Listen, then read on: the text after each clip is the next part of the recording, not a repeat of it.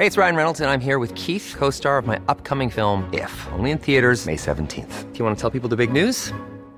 All right, I'll do it. Sign up now and you'll get unlimited for $15 a month and 6 months of Paramount Plus Essential Plan on us. MintMobile.com/switch.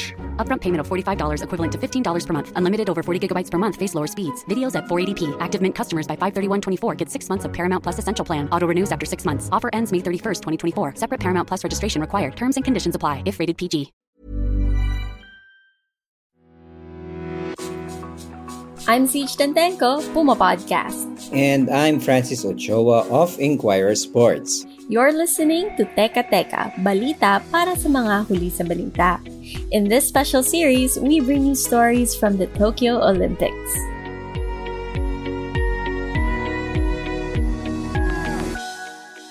Francis, welcome back to the Philippines! I'm home! How was the trip home? The flight was cool. I was with the flight that had Nesty, Ymir, and Carlo. And the PAL crew served champagne to everyone in the plane, and then nag-toast sila for the three boxers. It was really a cool moment, and it was a great flight.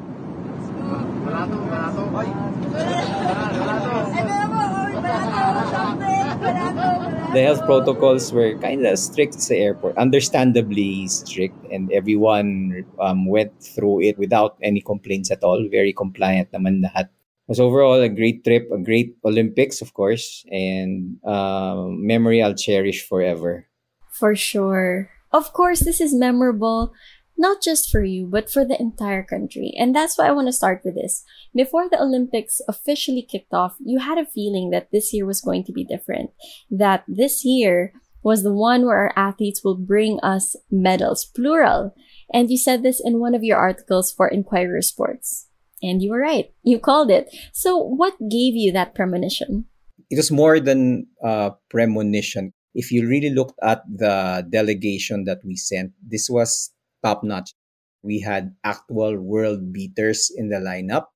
You kind of got the feeling na this was too talented a delegation to come home empty-handed like we used to. They were well-trained. They were surrounded by the right people. They were very scientific about their approach. They were very cerebral about their approach. A lot of people opened their wallets really for this delegation. So it was like everything was coming into place. Anyone who's covered sports since 2019 kind of had a feeling that this is where we were headed. But you said that you got the sport wrong. So ano yung initial predictions mo?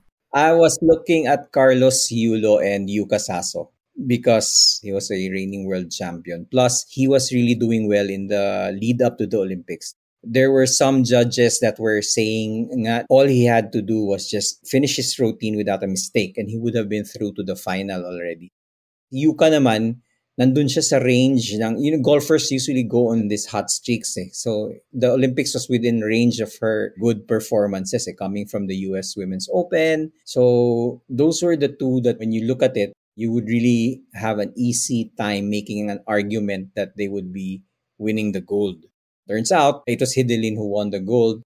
Carlo Paalam, who came really close to making it 2 golds for the Philippines.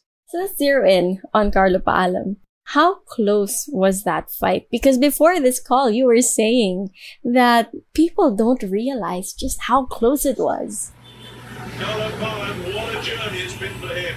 Yeah, oh my gosh, it was so close. That was really, really close. When he was knocked down, you could sense a palpable gloom among the Filipino journalists. And then the scores came out. It was all 10-9 in favor of Great Britain, which for us was good. It was a knockdown, so the judges had every right to give a 10-8 score to the British fighter, you know? But they gave him 10-9s, which meant that Carlo was pretty much in control of the first round except for that knockdown. Right off the bell, he was actually the aggressor. He was really the one connecting. He was delivering the scoring punches. Talagang he got caught lang talaga with a 1-2 that even Siafai, the British fighter, said he was actually surprised that turned out to be a knockdown combination, no? The jab straight hook. people will probably remember that fight for the knockdown and say, wala, talo talaga eh, na knockdown eh. But if you watch it, this was really a fight that could have been won if he had just been able to clinch, if his momentum was moving forward instead of backward. From where I was sitting, it was a very winnable fight for Carlo. What do you think Filipinos can look forward to in Paris? 90% of this year's Olympians are like very, very young, no? All but one participated in the Olympics for the first time. And I think, if I'm not mistaken, it's only Nesty and Irish who will be in their 30s for Paris. No, the others are still very young. No? You have EJ, you have Yulo, you have Kurt Barbosa of Taekwondo. They're going to be better. Whatever you saw from them in Tokyo, they're going to be better in Paris. Confidence is high that we can maybe match or even do better than what we did here in Tokyo, as long as the support continues in the same way. Kailangan yung suporta manggagaling sa simula pa lang ng program. Like from the start, binuo nila yung Team HD. From the start, they gave the boxers, the psychologists, the nutritionists, and everything that they needed. So, kailangan ganun ulit yung Olympic cycle na to para we can follow the blueprint that gave us all these medals in Tokyo. A lot of things to be proud of, a lot of things to look forward to. That's all for this episode of Teka Teka. Again, I'm Siege Tantoco, Puma Podcast. And I'm Francis Ochoa. Continue following Teka Teka for more context on the news. And for more of your sports fix, follow us on Inquirer Sports, digital and online. Thank you so much for joining me at the Tokyo Olympics. And thank you for sharing all these great stories with us. This episode was produced by Kat Ventura and edited by Carl Sayat.